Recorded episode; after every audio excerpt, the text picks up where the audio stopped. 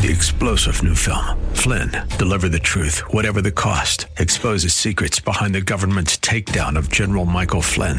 Flynn knew what the intel world had been up to. He ordered the first audit of the use of contractors. This set off alarm bells. He told the truth. He was the most dangerous person for Donald Trump to hire. They had to get rid of Flynn.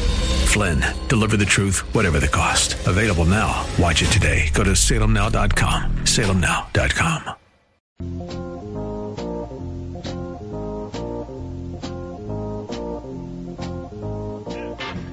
Well, thank you for joining us for Take 10.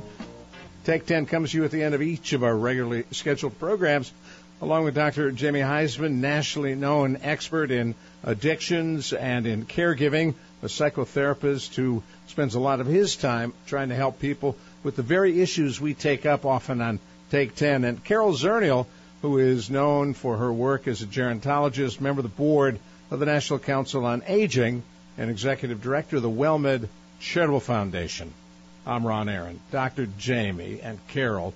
Your topic for now ding, ding, ding, ding, ding, ding, ding.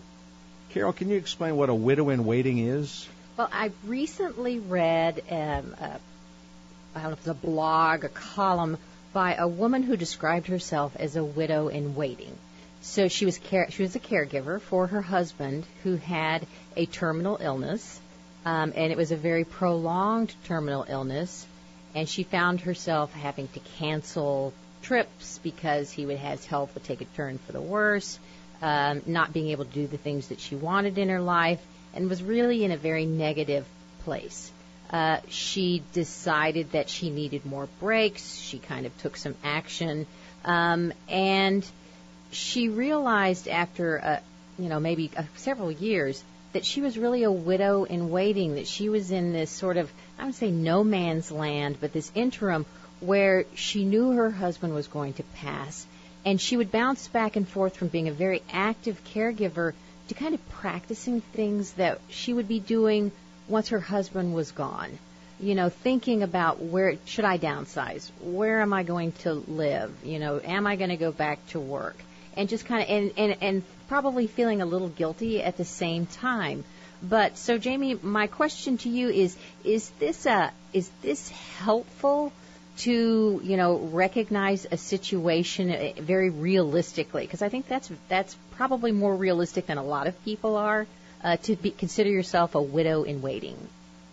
You know, Carol, it's interesting you say that because caregiving um, kind of hits most all of us. It's something that we probably will never avoid, or being a part of somebody who's actually caring for us. So whatever the shoe is on, um, we're going to experience the, the concept of caregiving. it, it is a, a feeling of guilt that does come over us when we're with somebody who has a terminal illness. Um, sometimes we do confuse a chronic illness also for a perceived terminal illness, meaning that the person will not get better uh, in our minds and our lives are going to always be like this. But there's always this anticipatory feeling that life will never be the same. Now, usually, in, in the case of the person you're describing, I believe that she's actually doing things better than most because when people are waiting for somebody to pass, caregiving uh, specifically, they actually sometimes cope with the concept of avoidance. They literally don't show up as much. They they don't subject themselves to it that much. Inside, somehow subconsciously, they're already they've detached because they are in the process of detaching. Well, as she described, she was ang- I think she was angry sometimes with her, the care recipient, with her husband, uh, kind of for putting her in this situation, for always ruining her plans. And she said that once she realized that she needed to start moving on a little bit past this illness, then she was able to go back and look at him as this was the husband who, for 30 odd years, was the love of my life, gave me a wonderful life, um, and and stop kind of blaming him uh, when she felt like she had a little bit of control about what her mm. future was going to be like. But, but that anger, Dr. Jamie, strikes me as being pretty common, where the caregiver uh, finally turns and says, "You know, I didn't want this. I'm tired of it. Get better or die." Well, that is anger. That's no doubt. Thank you, Rob, for for going with that feeling and showing us what anger is about.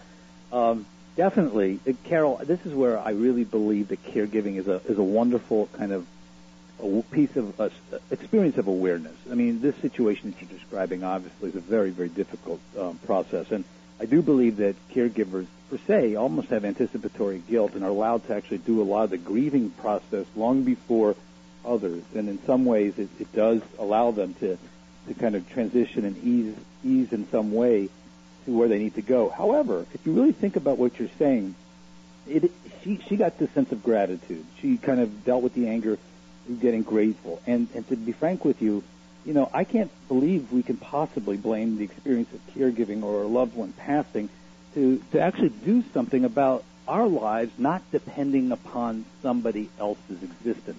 Meaning, for me, caregiving has always gotten caught up in this world of codependency. And it's a real aha moment for us that we literally have our lives to live, whether the loved one who we're with passes or doesn't. And this has happened to be playing out in vivo in her mind and giving her a reason. But I think long before her husband, you know, was passing away, we all have this duty to take care of ourselves and not depend upon others for our existence.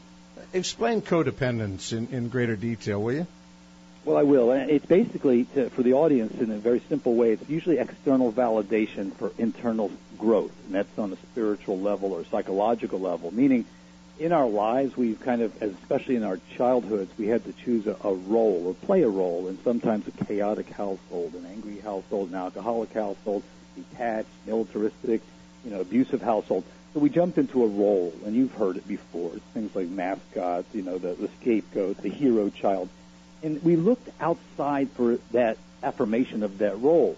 Well, literally, that carries over in adulthood, and we should never be depending upon others to affirm ourselves in our lives, nor should we wait for our loved one to, to die and be angry at them because they're letting us down and now we're alone. We need to become our own selves, get right with our light, get on two feet, get our journey boundaried, and allow that to allow the others to feel safe around us.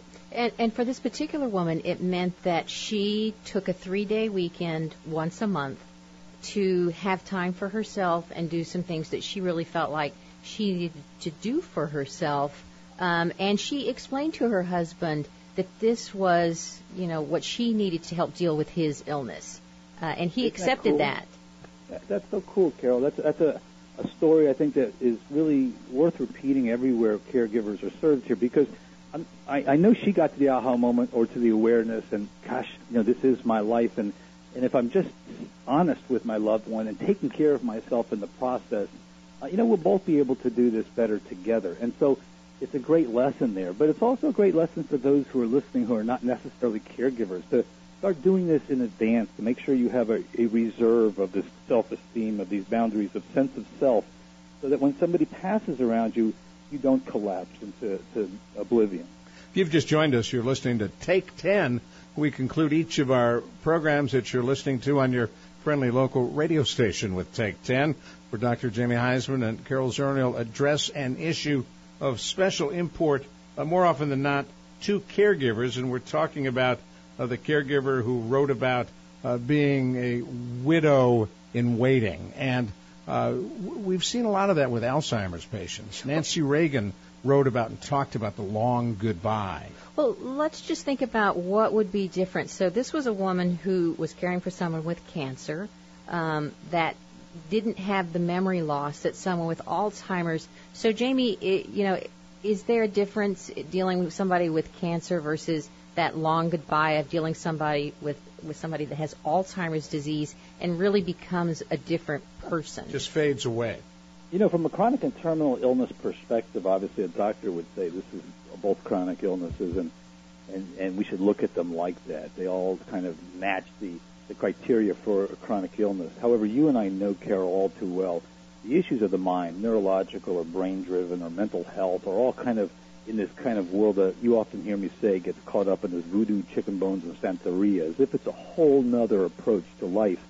And therefore, you know, we feel the shame and the stigma a bit more because society has that shame and stigma around them. They can reconcile cancer often in their minds, but when their loved one is obviously losing their memory or having psychiatric episodic outbursts or things are happening that we can't really explain real well because we've kind of avoided this mental health world, it is a bit different in the mind. It, to me and to you, it's a chronic illness, and, and the caregiving experience should be looked at like that. Less than a minute left, Carol, as you think about people in that situation. Do they know they're there? This woman ultimately did know and wrote about it. Do most people? You know, I think that a lot of people, if they're honest, obviously somewhere down inside people know where they are. They know if somebody's going to die, even if they're not willing to acknowledge it to themselves. But it's such a healthy um, realization to to to say, you know, I'm going to I'm going to make this as best road as I can. This person has cancer. This person has Alzheimer's. You know, this is my one life, um, and this is what I'm dealing with right now. This is the the end of their life. What a what a blessing to to have this realization and to be working together for a gotta, good outcome. Got to stop you both right there, Dr. Jamie. Thank you, Carol Zernial. Thank you. I'm Ron Aaron. Take ten. We'll do it again. Three star general Michael J. Flynn, head of the Pentagon Intelligence Agency, knew all the government's dirty secrets. He was one of the most respected generals in the military. Flynn knew what the intel world had been up to, he understood its funding. He ordered the first audit of the use of contractors. This set off alarm bells. The explosive new documentary, Flynn, Deliver the Truth, Whatever the Cost, uncovers the facts behind this scandal. Flynn told the truth. He was the most dangerous person for Donald Trump to hire. I find out the worst enemy that I'm going to face in my life is right here in America. They took my assessment and they wanted me to change it. And I was like, I'm not changing it. They had to get rid of Flynn with in depth interviews, archival footage, and never before seen personal records of the man behind the headlines. I just felt like I was drowning. Flynn, deliver the truth, whatever the cost. Available now. Watch it today. Go to salemnow.com. Salemnow.com.